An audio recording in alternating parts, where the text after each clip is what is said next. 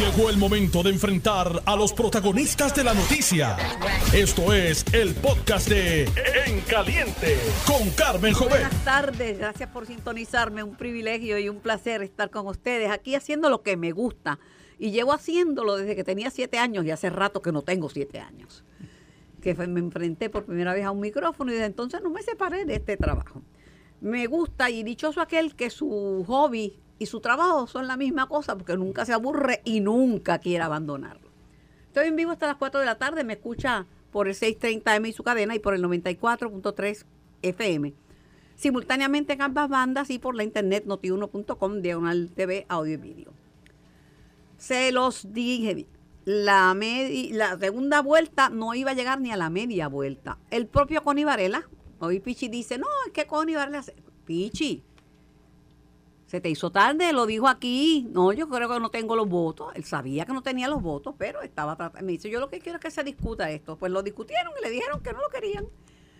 El problema es la pérdida de tiempo y el ciclo ele- electoral, al igual que la temporada de huracanes, ya comenzó. Perdonen la comparación, pero es por la fecha. Ninguna comparación adicional, simplemente primero de junio. Así que sometida, eh, sometida a votación la medida y derrotada la medida. Pérdidas de tiempo, pérdidas de tiempo. Bueno, hay una ola de calor extraordinaria y no únicamente en el Partido Popular, hay una ola de calor también como resultado de esto que denominamos cambio climático. Se espera que hoy las temperaturas su- suban hasta 120 grados. El índice de calor, que es la mezcla de humedad con, con temperatura, eh, puede ser para algunas personas letal. Así que quédese bajo techo, ya yo me hidraté, tomo agua. No tome ron sin bañarse porque el ron no es... te reíste, ¿no? Te reíste, pero no tomas ron sin bañarte. Las bebidas alcohólicas deshidratan. Una cerveza fría no lo hidrata, lo deshidrata. Bueno, eh, le doy la bienvenida al juez presidente de la Comisión Estatal de Elecciones, el juez Rosado Colomé. Buenas tardes. Muy buenas tardes, Carmen, y a la audiencia que nos escucha. Un placer estar aquí contigo. Déjeme decirle que lo voy a extrañar si se va, porque creo, es mi opinión, aquí esto no es proselitista, nadie tiene que estar de acuerdo conmigo, ahora yo soy dueña de mis propias opiniones. Creo que le ha impartido seriedad al, al proceso electoral que ha defe- defendido la institución, eh, y la institución es la Comisión Estatal de Elecciones, que tiene un propósito bien importante, que mucha gente dice, no, que lo quiten, que lo dejen para un solo año. Ese es un nido de políticos. Claro que es un nido de políticos si todos los partidos políticos están representados, pues se anidan ahí. Pero ¿por qué se hace? Porque está basado el sistema en la suspicacia. Unos se velan a otros. Y mal que bien, tenemos resultados electorales, o a veces más rápidos, otras veces más lentos, pero los tenemos. Y mal, más rápido o más lento, nos hemos modernizado. Lo que pasa es que hay una renuencia a los cambios y después que ven el cambio, como pasó, y tenemos aquí una persona que me vio luchar por el escrutinio electrónico, me decían, no, no, eso es el mecanismo para robarse las elecciones. No, que los viejos no van a poder. Estrené el escrutinio eh, electrónico, las máquinas de dominio en un hogar para ancianos y los de 92 años hicieron pa, pa, pa, pa, encantados de la vida. Por eso, Dado Colomer, enca- encantada de tenerlo en el programa.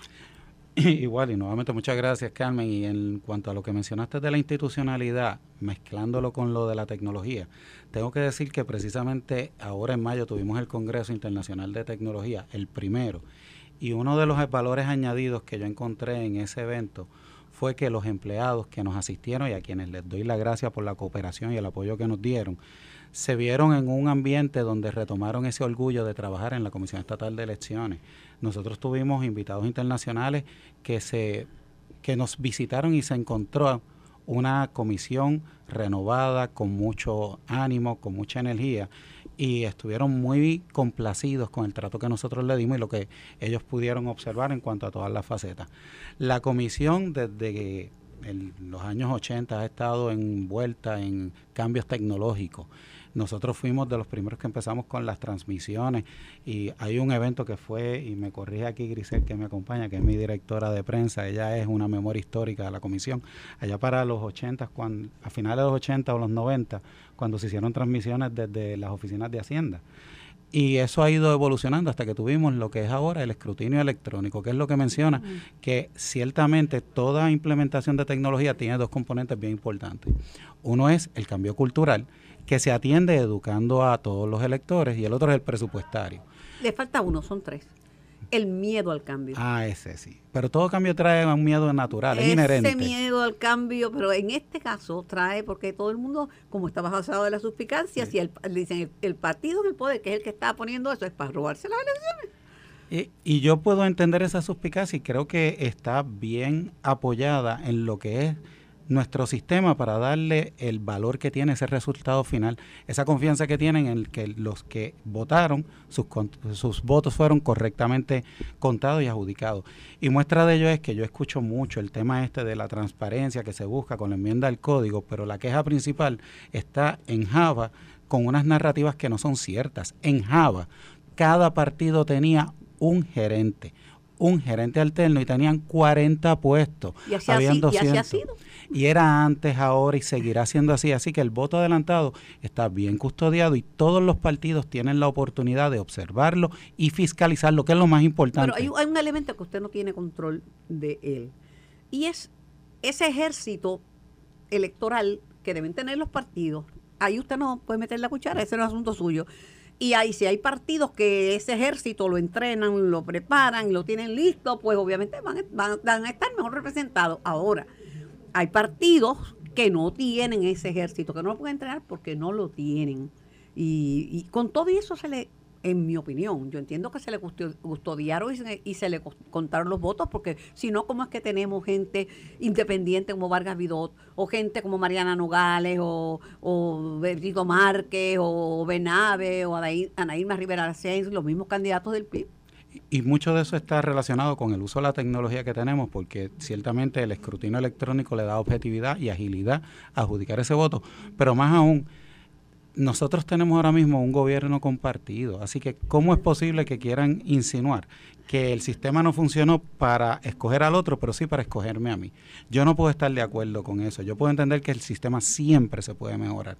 Eso es algo que tenemos que estarlo evaluando continuamente y lo estamos haciendo en la comisión y tenemos muchos proyectos se puede mejorar, pero tenemos una en Puerto Rico tenemos una tendencia a menospreciarnos y a no reconocer las cosas. Lo de Puerto Rico siempre es superlativo. Este es el país con mayor criminalidad en el mundo. Aquí están los pillos a dos bodados. Aquí está el país donde nada sirve. En este país no se puede vivir hasta que uno empieza a comparar con otras latitudes. Y entonces uno ve que pues, hay también cosas que están bien en el, en el país y cosas que marchan, cosas que, que se hacen, ¿verdad?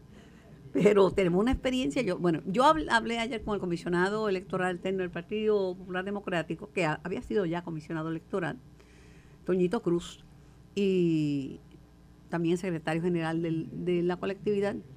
Y yo le pregunté por usted. Le dije, ¿y Rosado Colomer qué van a hacer? Porque como ya el ciclo electoral comenzó, ¿verdad? Bajar el jinete en este momento, pues también tiene sus, sus trastoques. Me dijo, no, yo le dije bien claro que no lo queremos. Y me dijo, no, no, no, no me interpreten mal. El, tipo es buena gente, pero que no, no, no, no, no debe estar en la comisión. Pues. Ciertamente yo lo que puedo comentar sobre eso, Carmen, es mi carta, yo estoy ahora mismo siendo evaluado para dos asuntos particulares. Uno es mi ascensor apelativo y el otro es lo que son los asuntos de enmienda al Código Electoral. Cada cual tendrá su punto de vista, por decirlo de alguna forma mi carta de presentación está ahí. Yo creo que todo ha corrido bien. Yo, si me tengo que ir de la comisión, estoy orgulloso de dejar una comisión mejor que la que encontré. Todo ha corrido normalmente, los empleados me han apoyado y por eso yo les doy las gracias siempre que tengo la oportunidad, porque la Comisión Estatal de Elecciones no es un comisionado electoral, no es un presidente, es un equipo de trabajo que si todos se mantienen en cohesión y en trabajo en equipo, sale la cosa. Tan pronto alguien quiere protagonismo o quiere decir que es el que más manda, Yo lo siento, pero así esto no corre. Por lo menos en mi experiencia. Es colegiado, es un cuerpo colegiado y todo el mundo tiene una función y todo el mundo es importante. Yo, cuando usted estaba hablando de memoria histórica, me, me acordé que yo estoy, desde la época en que era tribunal electoral, que era con Pepe Rodríguez Aponte, no era Comisión Estatal de Elecciones. Y desde esa época, porque este es un tema que me ha apasionado, eh, antes se enseñaba en las escuelas públicas de Puerto Rico una asignatura que se llamaba Problemas de la Comunidad. Y se nos enseñaba que uno tenía que envolverse en la política y que la política era buena y que había que conocer los políticos y entonces le enseñaban a uno quieren todas las asambleas municipales, el orden, el alcalde y el sistema republicano de gobierno, todo eso se enseñaba. Y uno estaba loco por ser grande para poder votar. En las casas de los puertorriqueños el día de la votación era sagrado. Se levantaba la gente temprano para ir a ejercer su voto y sabían, yo lo quiero ejercer libremente, con mi conciencia, con ese orgullo y esa, esa percepción eh, firme de la democracia a través del voto, que yo me creé así. Así que cuando tuve la oportunidad de inmiscuirme en los medios, que fue bien temprano, pues una de las cosas que me interesó eh, es esto de, de, ver cómo es nuestro sistema electoral y cómo ha ido evolucionando. Y, y siempre agradeciendo que he estado dentro de la comisión y he tenido el privilegio de recibir invitados internacionales que se admiran cuando les, explicamos de las cosas que hacemos aquí. No pueden entender que tengamos un sistema tan adelantado. Me los confinados votan. Una persona encamada puede votar eso es lo que le llamamos la inclusión, porque muchas veces utilizamos la inclusión para un tema que está en boga, que tiene que ver con asuntos de la comunidad LGBTQ. Ese lo respaldo yo también. Pero la inclusión de personas que necesitan llegar y tener acceso al voto es algo bien importante. Ciertamente nosotros tenemos que atender el debate, no solo en ese tema, que es muy importante, y yo no lo voy a echar a un lado, pero la inclusión para la persona de mayor edad, de aquellos que no pueden ir a votar porque tienen alguna de diversidad funcional que no les permite ir a ejercer su derecho al voto, que tienen el mismo derecho que tengo yo. Y más aún, yo he ido a países que ellos permiten el voto en casa, pero no se lo permiten al cuidador del que no se puede mover. Entonces queremos exponer a la persona que necesita algún cuidado 24 horas, pero que se lo queremos quitar al que lo cuida. Eh, es como que una pequeña contradicción y yo creo que sí, que Puerto Rico en cuanto a esa inclusividad para que todo el que tiene el derecho al voto vote, darle ese espacio, esas herramientas, nosotros estamos más adelantados que la mayoría de los vecinos que tenemos. Y lo reconocen, y los vecinos vienen y aprenden y lo reconocen. La elección del 2020, que muchos la critican, para mí fue una experiencia positiva. Yo pensé que no iba a poder eh, ir a votar, primero porque tengo condiciones de, de salud y segundo porque era un periodo incierto en que sabíamos poco del virus que se llama COVID. Y sabíamos que estaba muriendo mucha gente. Yo tenía miedo y mucha gente tenía miedo. Yo dije, ¿qué yo voy a hacer? Si yo no hubiera podido votar por correo, yo no hubiera acudido honestamente a un colegio electoral. No hubiera acudido. No hubiera, no hubiera, no hubiera sentido tranquila, no me hubiera expuesto. Porque estaba enferma y no quería enfermarme porque estaba vulnerable con el sistema inmunológico bien comprometido. Y, y, de hecho, yo no sé si recordarás, porque a veces nosotros tenemos la experiencia que escuchamos a muchas personas dando una opinión, muchas veces válida desde el punto de vista del que lo está exponiendo, porque yo siempre respeto la, la divergencia o las opiniones distintas a la mía, siempre y cuando sean educadas. Pero muchos opinan de lo que ocurrió con el caso federal cuando tuvimos la elección. El caso federal que nos extendió el cierre de las solicitudes de voto adelantado fue un caso donde se determinó que no se podía colocar al elector a decidir entre si exponía su vida o si votaba. Y el único método de votación que aprobó para esos 10 días adicionales fue el voto por correo. Los comisionados de forma colegiada y unánime decidieron cambiar las demás modalidades. Yo les tengo que decir que para esa fecha, cuando cerramos las solicitudes de voto, habían cerca de 34 mil solicitudes. Cuando nos extendimos los 10 días adicionales, teníamos 207 mil. De esas 207 mil, 110 mil eran votos a domicilio que el voto adelantado en su mayoría no fue voto correo, fueron 54 mil por correo, 57 mil votos por precinto y los 110 mil que fueron por voto en domicilio, 107 mil fueron votos domicilio. Así que eh, esa experiencia nos tiene que servir de algo para decir, miren, eh, sí, hay un hay que permitirle al elector que vote. Y muchas veces yo he escuchado una crítica sobre la inscripción de los electores nuevos. La comisión está haciendo todo lo posible que está dentro de sus recursos para que los electores nuevos, que son esos que están en las edades de 18 a 24 años, se inscriban. Nosotros estamos yendo a las escuelas públicas, estamos haciendo solicitudes a las escuelas privadas, estamos haciendo un calendario para ir a todas las universidades, no solo a la UPR Río Piedra, estamos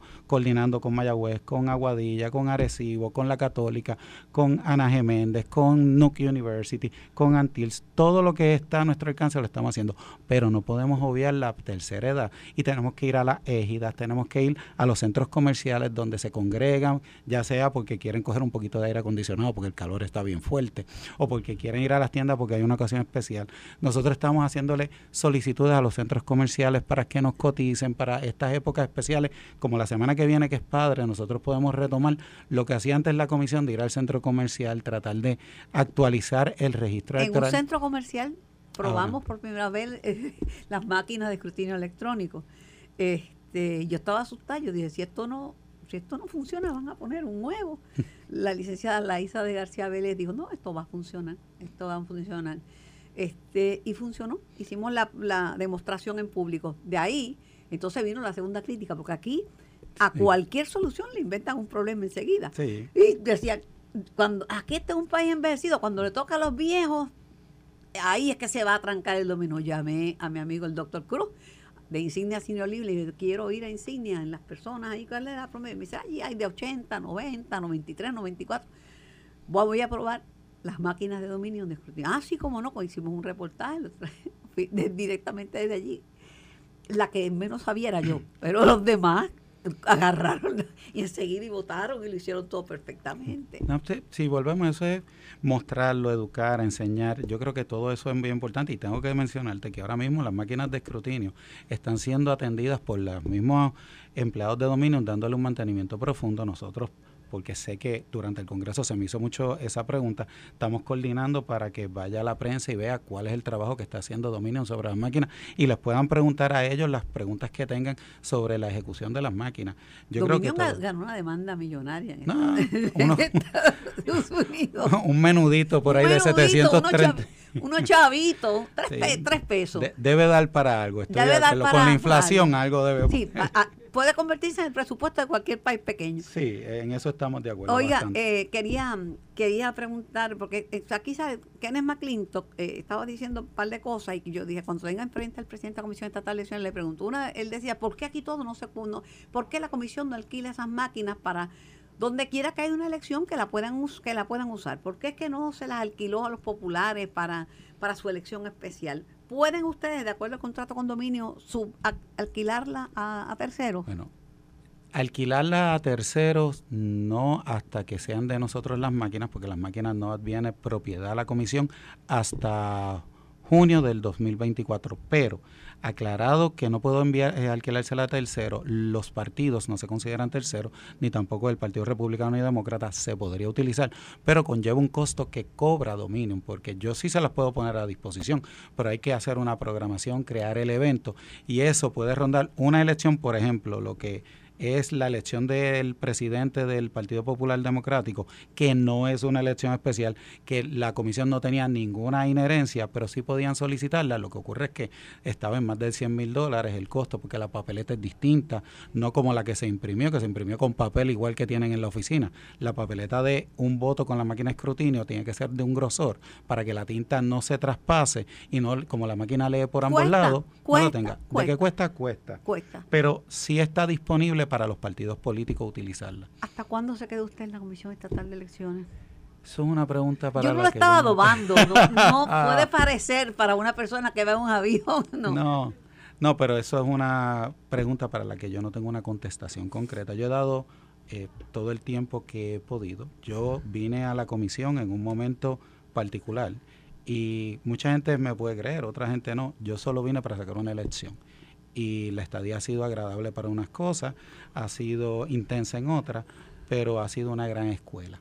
¿Y cuánto tiempo me resta en la comisión? Pues eso no es una decisión que está en mis manos ahora mismo. Sé que se está evaluando, sé que el comisionado alterno, el licenciado Cruz, ha hecho las expresiones de que no quiere que yo me quede en la comisión y pues no Yo no voy a forzar lo que no puedo. Las razones no las conozco concretas y si son políticas, yo en ese tema no me meto y así de criollo lo digo. Ahí yo, hasta ahí, como él decía en las reuniones de comisión, cuando no quería seguir conversando un tema, hasta ahí yo llego. Pues yo llego hasta ahí.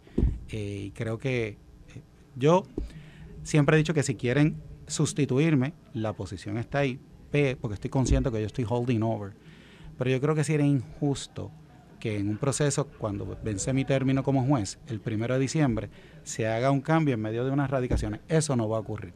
Si ese es el momento que algunos creen que se va a sustituir al presidente, te aseguro que yo no voy a esperar hasta allá, porque me parece que sería injusto, aunque sea la presidenta alterna quien se quede, para hacer todo lo que es la transición en medio de un proceso de radicaciones que quienes conocen el proceso saben que no es un proceso eh, simple y es un proceso que inicia ese caos electoral donde cada cual empieza ahí es cuando se tira el tiro de la carrera. Usted hablando y me entra un mensaje que tiene que ver con usted. Dice así, no siempre coincidimos, pero siempre, siempre me respetó. Y le puso muchos signos de exclamación a la palabra respeto. El licenciado Ramón Torres, pasado comisionado oh. electoral del Partido Popular Democrático. Un jugador en equipo. Tengo que decirlo al licenciado Torres él, se, tanto él como el profesor Colbert fueron muy buenos compañeros de mesa. Eh, es esperado en la mesa de los comisionados que cada comisionado trate de arrimar sus brasas a la sardina. Eso eh, es propio de la dinámica.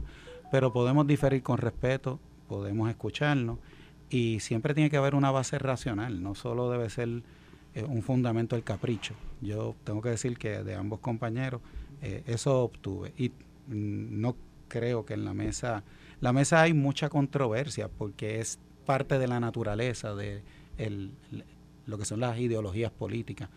Pero, pero siempre la ha habido. Sí. He estado ahí toda la vida y pocas, pues últimamente pocas, porque hubo un momento que uno tenía que estar haciendo, haciendo, a ver cómo, cómo hablaba, componía la gente a dialogar. Sí, pero tengo que decir que contrario también a la proyección que a veces quieren dar, en la comisión la mayor parte de las decisiones se toman por unanimidad. Las más conflictivas típicamente las tengo que tomar yo y ciertamente es algo que también es de esperarse porque es donde no están. Lo que yo no creo que deba ser bandera es tratar de lograr en la comisión lo que no se logra en la legislatura. La ley dice lo que dice, yo no puedo enmendarla. Y quizás hay algunos comisionados que quisieran que fuera distinto, no lo es. Esa posición a veces intransigente es para llevar el mensaje a la legislatura, no en la comisión. Y yo sí le he dicho a todos, si hay algo que yo eh, tomé como decisión cuando me hice juez, fue resolver controversia. Papulo pa' banca. Y en la comisión hago lo mismo, resuelvo controversia. Papulo pa' banca. Y el que no esté de acuerdo, le respeto muchísimo que vaya al tribunal y trate de revisar mi decisión. Esa es la forma de hacerlo. Nadie se puede molestar por eso y yo le respeto al que quiera llevar mi decisión al tribunal. Pero tratar de decir eh, cosas infundadas o llevar mensajes equivocados, pues eso yo no lo puedo apoyar. Me queda algo, me queda el, el proyecto de de registro electrónico de electores? ¿Cómo estamos en ese...? Estamos bien adelantados. Nuestra preocupación con el registro electrónico de electores es que tenemos que establecer una transición temporera porque no hemos tenido todavía el sistema de apoyo al elector. El sistema, el ERE, que es como se conoce, que es el registro electrónico de electores, va a estar terminado, ya está en prueba, está terminado para diseño a finales de junio. Así que lo podríamos tener disponible a principios de julio. ¿Qué ocurre? Que para yo eh, llevar en vivo el sistema, tengo que tener alguna herramienta de apoyo. Nosotros nos vamos a reunir para establecer cuál va a ser esa herramienta de apoyo en, en lo que logramos tener el sistema de apoyo al elector que se está subastando y licitando, as we speak, como dicen allá en el norte. Todavía no se ha adjudicado, se están evaluando las propuestas, pero sabemos que va a tomar de cuatro a cinco meses tenerlo. ¿Y el de endosos? El de endosos, nosotros ya terminamos el de partido Estamos esperando a cotizar lo del sistema de endosos de candidatos. Hasta ahora la Oficina de Sistema de Información y Procesamiento Electrónico me informa que por lo menos ellos tienen la expectativa que para la primera semana de noviembre lo tengamos listo en lo que son los calendarios de trabajo de ellos, para entonces tener un mes y poder adiestrar a los que son los funcionarios autorizados que pueden tomar los endosos de los candidatos. Hasta ahora eso es lo que tenemos, pero todo está corriendo todo a la par. También está corriendo el Electronic Poll Book, que ya tenemos las especificaciones de diseño y ya el, el RFP o Request for Proposal se preparó, está para eh, licitarse en estas próximas semanas. Tenemos la conversión de toda la comisión a paperless, que solo está trabajando el ingeniero Lebron. Y sí, hay, hay muchos proyectos.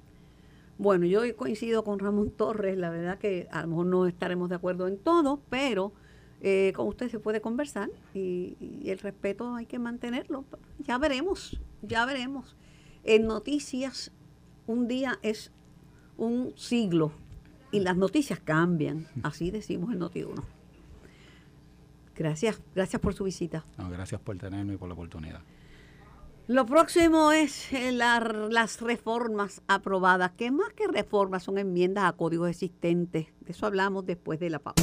Estás escuchando el podcast de En Caliente con Carmen Jovet de Noti1630. Así mismo es, estamos en vivo, el programa es para ustedes. El que crea que lo del calor es un chiste, ayer se rompió el récord de calor para un 6 de junio y se rompió por la tarde cuando se esperaba que refrescara a medida de que pasaran las horas del mediodía. Al mediodía estaba en, no, creo que en 93 o 94 y fue subiendo la marca del, en, el, en el termómetro de manera que eh, ya a eso de la una de la tarde había subido la temperatura a 94 grados y después de las 2 a 95 grados la temperatura. El índice de calor cerca de los 119. Esa es la percepción del calor. Hoy se espera que sea un poquito más caliente, que suba a 120. Hay que alejarse de los colores oscuros o brillantes porque atraen los rayos solares, mantenerse bajo techo e hidratarse. Los colores idóneos, vestir de blanco como se vestía antes en Puerto Rico para repeler. Bueno, tengo al director ejecutivo de la Comisión de Hacienda de la Cámara de Representantes, el, economista Heriberto Martínez en línea. Saludos, Heriberto. Carmen, saludos para ti y para todo el público de Noti1 en la calurosa tarde de hoy. Bueno, se aprobó el presupuesto. Yo ayer, terminando de hacer su presentación, agarré a Jesús Santa y lo tuve y me dice, pero acabo de, acabo de terminar de hacer 30 segundos. Y digo, es el timing, Jesús, es el timing. Tengo gente velándote para saber cuando terminaste, ahí mismo llama. La Cámara avaló un presupuesto de 12.739 millones de dólares, el más alto en la historia de Puerto Rico, según el propio presidente Jesús Santa. La minoría, ¿verdad? Legisladores de las minorías parlamentarias cuestionaron la asignación de algunas partidas y sostuvieron que eran insuficientes, pero ahí está, ahí está el presupuesto. Ahora qué procede. Eh, ayer se aprobó el presupuesto con votos de la mayoría eh, del Partido Popular Democrático y parte del de, eh, Partido Nuevo Progresista porque había unas discrepancias, Carmen, relacionadas a unas asignaciones de fondos para los municipios. Y eso, pues nada, eh, no, no tuve el proceso de negociación, pero ciertamente pues, se viabilizó eh, un acuerdo parlamentario para que se aprobara y ahora lo que procede es que hoy en la sesión del Senado se le dé primera lectura a la medida y se envíe a la Comisión de Hacienda del Senado, donde el cuerpo hermano procederá a hacer los cambios que entienda pertinentes o si entiende que no deben hacer cambios pertinentes, pues entonces aprobarlo y enviarlo para firma, perdón, perdón Carmen, primero tiene que ir a la Junta para que la Junta lo evalúe y del visto bueno y si no del visto bueno nos, nos enviaría lo que se conoce como un NOV, un notice, donde nos dice qué áreas debemos corregir del presupuesto para que la Junta lo pueda certificar y no certificar el que ellos ya tienen presentado. También hablé con, con Jesús antes ayer de que iban a comenzar a discutir cambios al sistema contributivo. Yo no le llamaría una reforma contributiva porque son cambios al código este de renta interna. Eh, no, no, el código contributivo de Puerto Rico. No creo que sea una reforma total, pero esa discusión continúa.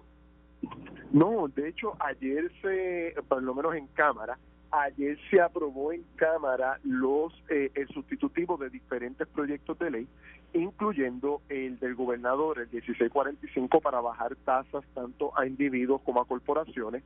Se aprobaron otras cosas bastante interesantes, como por ejemplo eh, los médicos jóvenes pueden acogerse a la, al decreto contributivo de empresario joven para que los primeros 40 mil dólares en ingresos sean exentos, ¿no? Y de esta manera, pues fomentar que pongan su consultorio, contraten su secretaria, sus ayudantes, etcétera, ¿no?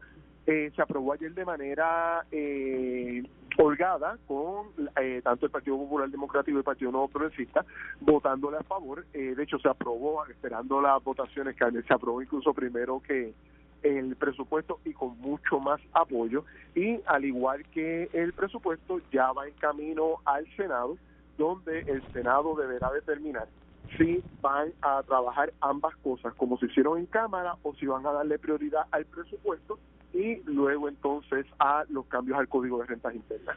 Sobre el tema de los fondos para la Universidad de Puerto Rico, yo le hice unos planteamientos al, al representante Santa y yo vengo de la Universidad de Puerto Rico es una institución a la que le debo muchísimo, pero hay cosas que andan mal.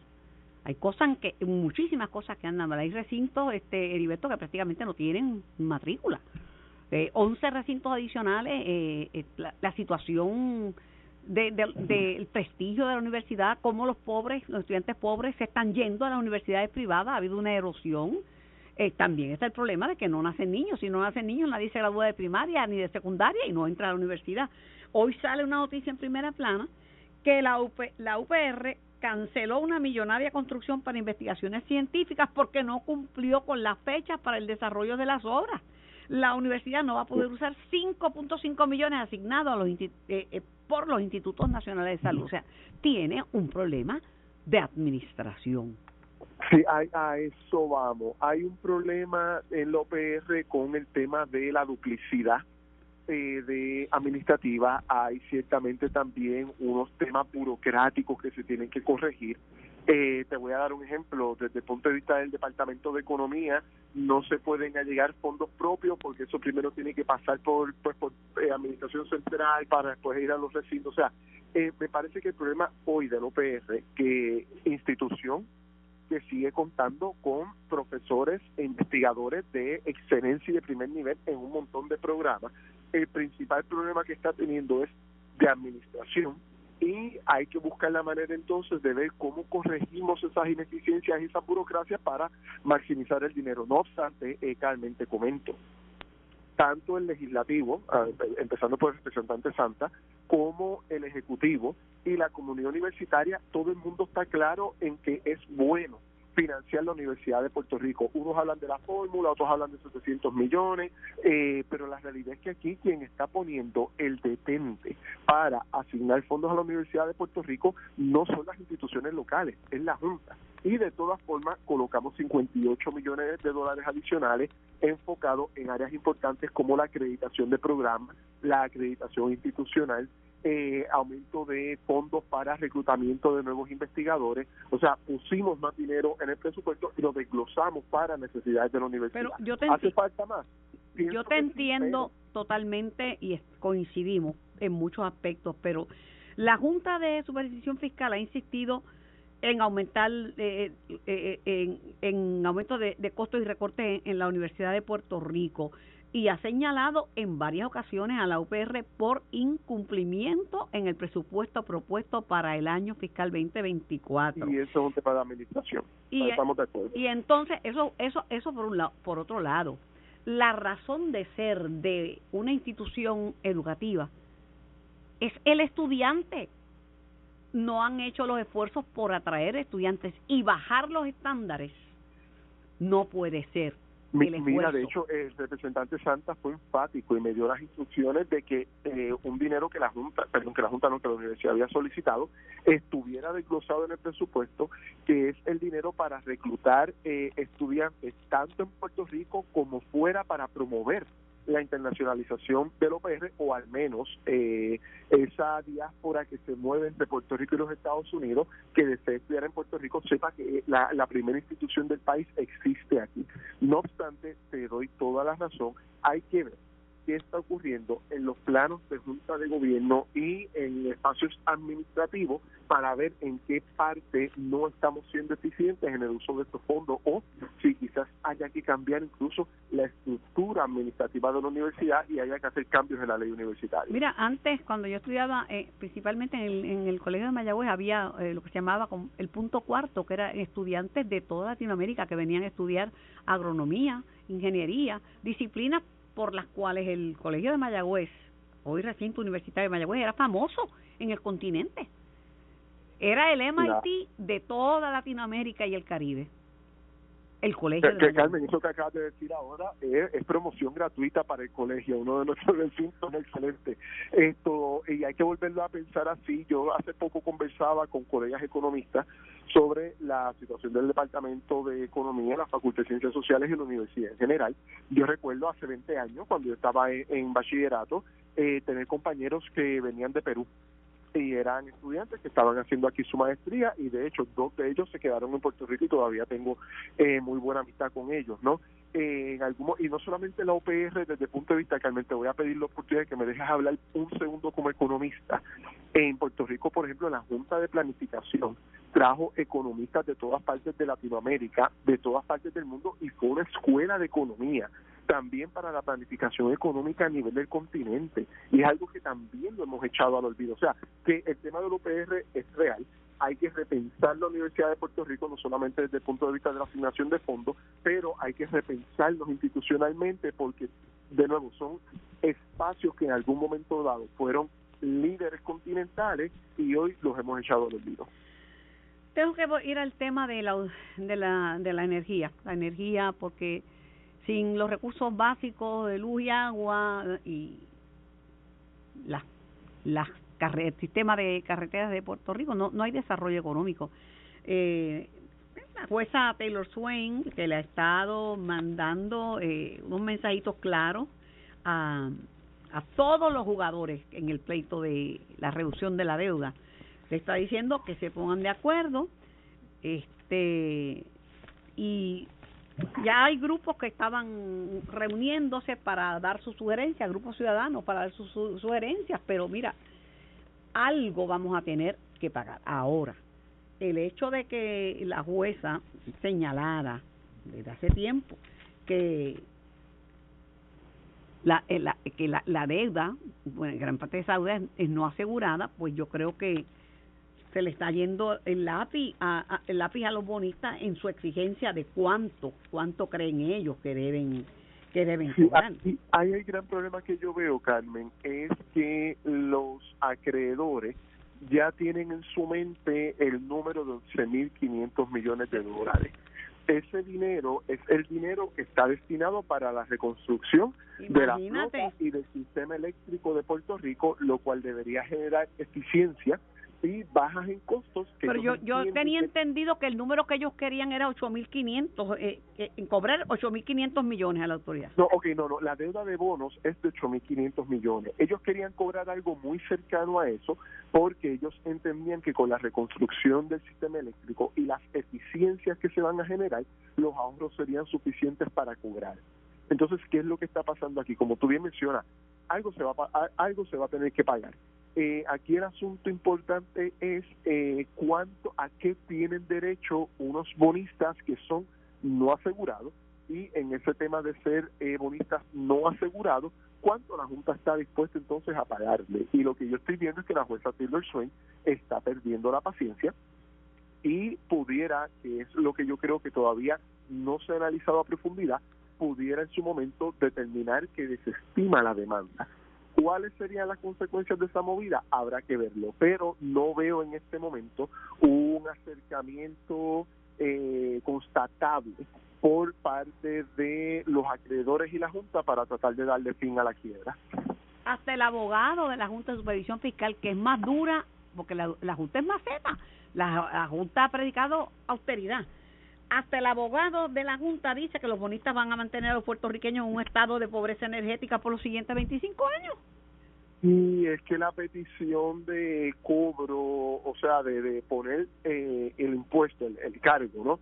Tanto por el lado de eh, los individuos, de las familias, como por el lado de los comercios, provoca una situación de, de estrés porque básicamente es un costo adicional para las empresas que ya existen y también representa un costo adicional para empresas que quisieran surgir en el futuro en un país donde nosotros nos caracterizamos, eh, Carmen, por formar pequeñas y medianas empresas. Así que en ese sentido... Esa es la sangre del país. Claro, y es el principal patrón y todo ese tipo de cosas. Así que, de nuevo, estamos en una situación dual. Número uno, las empresas buscan competitividad para invertir. Y número dos, los, las familias trabajadoras buscan donde puedan maximizar su ingreso en un contexto, como te menciono siempre, que estamos compitiendo con Florida, Texas y eh, Pensilvania. Por lo tanto, aquí lo que debemos pensar es que la salida de la quiebra de la autoridad debe provocar un alivio fuerte para el cargo que tengamos que pagar, porque vamos a tener que pagar algo, sea eh, el de menor impacto posible. Y esa discusión me parece que es la que está rondando todo esto y la preocupación que yo tengo, más allá de la desestimación, es que no haya comenzado el proceso de transición energética y no veo aceleración en el proceso de reconstrucción del sistema eléctrico de la isla. Yo te digo a ti que eh, en, el mes de marzo pasado y estamos en junio, la jueza Laura Taylor Swain, que es una jueza que domina, pero al chavo, el, los procesos de quiebra, es una jueza especializada en quiebras, concluyó que los bonistas de la Autoridad de Energía Eléctrica poseían una creencia no asegurada. Así que ahora ella va a decidir a cuánto va a ascender la reclamación. Yo eh, o pondrá un, o pondrán un síndico en la autoridad. Yo no yo yo no sé qué es lo que va a. A eso vamos, Carmen. Mira la complejidad. ¿A quién van a ponerle el síndico? ¿A Genera? ¿A Luma? a la autoridad. la situación es bien compleja en el caso de una desestimación. Esa parte se la quiero dejar más a los, a los abogados que trabajan con estos temas, porque de nuevo, ya tanto la transmisión y distribución como la generación están bajo contratos de administración público-privada.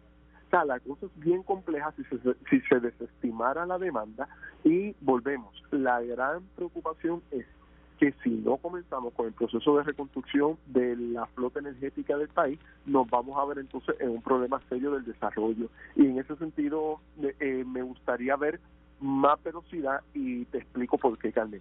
Yo viví de frente el tema de la reestructuración de la deuda pública del gobierno de Puerto Rico. La viví como director de la Comisión de Hacienda y fue una deuda que un, plan de ajuste que tuvo que pasar por Cámara, por Senado, por aprobación del gobernador y fue un proceso bien difícil y se logró en y bueno para el país al final. Claro, se logró en año y medio, ya habíamos terminado con eso. No es posible que lleguemos al 2024 y la deuda de una sola corporación pública no se haya resuelto. O sea, eso a mí me rompe la mente en términos de, de, cuánto puede durar un Pero yo te digo, conozco a la jueza Laura Taylor Swain y no le va a temblar la mano. Es una persona de pero, pero, quiero que tengas el número, Carmen. 35 mil millones de dólares en deudas del gobierno de Puerto Rico se pagó en, en al, frente 7 mil millones de dólares que habían en reserva y se redujo el principal a 7 mil millones de dólares. Y era una deuda de 35 mil millones de dólares. No puede ser que ya vayamos para dos años, dos años y medio negociando para una sola corporación pública y que todavía esto tenga impacto. Y que pagues más por una sola corporación pública que por la deuda del país. Exacto. O sea, me, me, me rompe la mente. No, no, no no entiendo, y, estoy siguiendo el caso, sigo a los comentaristas del tema, no entiendo cuál puede ser el nivel de complejidad en términos de costo cuando la deuda más grande del gobierno de Puerto Rico la tuvimos que negociar en dos cuerpos legislativos distintos, en el Ejecutivo, con partidos políticos distintos y se logró. Lo, que, pasa es que hay una especie de juego de póker y nadie quiere bueno, que le vean sus cartas y todo el mundo pone cara de yo no fui pero tanto los abogados de la Junta como los abogados de los bonistas se están acusando mutuamente de inflar los estimados para su propio beneficio. Mi exhortación a la jueza es que la decisión que vaya a tomar tiene que ir tomándola en los próximos meses por lo que estamos hablando. O sea, nos está generando, nos está generando más incertidumbre. Una corporación pública que las finanzas de todo el país. O sea, no, no, no, no, no me es coherente, Carmen, no es aceptable. No es aceptable, no es aceptable y tiene que haber buena fe y tiene que haber, mira, de la Junta, con todo lo malo que le puedan eh, eh, criticar a la Junta, ¿verdad? Porque nadie quiere perder, perder poder sobre su manejo fiscal. No es menos cierto que nos dio el stay y nos, nos evitamos del pagar por, por muchos años. Y el ajuste del plan de ajuste fue bueno, fue bueno. Pero el stay que trae la ley promesa, eh, insisto, nos dio el espacio para reestructurar deudas del país lograr planes de ajuste de deuda, pero pienso que no son eternos, Carmen, o sea, no puede ser que todavía estemos bajo la ley promesa. O sea, mira, mira lo que ocurre. La ley promesa dice que son cuatro presupuestos balanceados, hay otros requisitos de acceso al mercado, eh, la Junta quiere también un, que se certifique, que formalice, todo eso está bien, pero lo que quiero traer, la ley dice cuatro presupuestos balanceados con servicio de la deuda. Este que estamos trabajando ahora, que aprobamos ayer, es el tercero. No puede ser que lleguemos a cuatro presupuestos balanceados con servicio de la deuda para terminar con la ley promesa y todavía no de energía eléctrica está en un tranque en las negociaciones. Esto no es un bellón, pero he escuchado mucha gente que dice que tan pronto se vaya la Junta de Supervisión Fiscal, volvemos a quebrar el país. Bueno, mientras el representante Santa, este servidor y hayan otras personas que están trabajando en estas cosas, estemos presentes, vamos siempre a tratar de que haya disciplina y responsabilidad en el gasto. O habemos personas que estamos conscientes de esto. Para la próxima clasecita, este, vamos a hablar de, de el mercado de empleos en Puerto Rico, las tasas de empleo y de desempleo y a dónde han ido los trabajadores puertorriqueños? ¿Dónde están esos trabajadores muy puertorriqueños? Muy bien, muy bien. Nos preparamos para esta discusión en clase, Carmen. Bueno, gracias a ti por tu tiempo, gracias a ti por la conversación. Seguro que sí. Un abrazo y un saludo a todo el público de Noticias. Esto fue el podcast de En Caliente con Carmen Jovet de Noti1630. Dale play a tu podcast favorito a través de Apple Podcasts, Spotify, Google Podcasts, Stitcher y notiuno.com.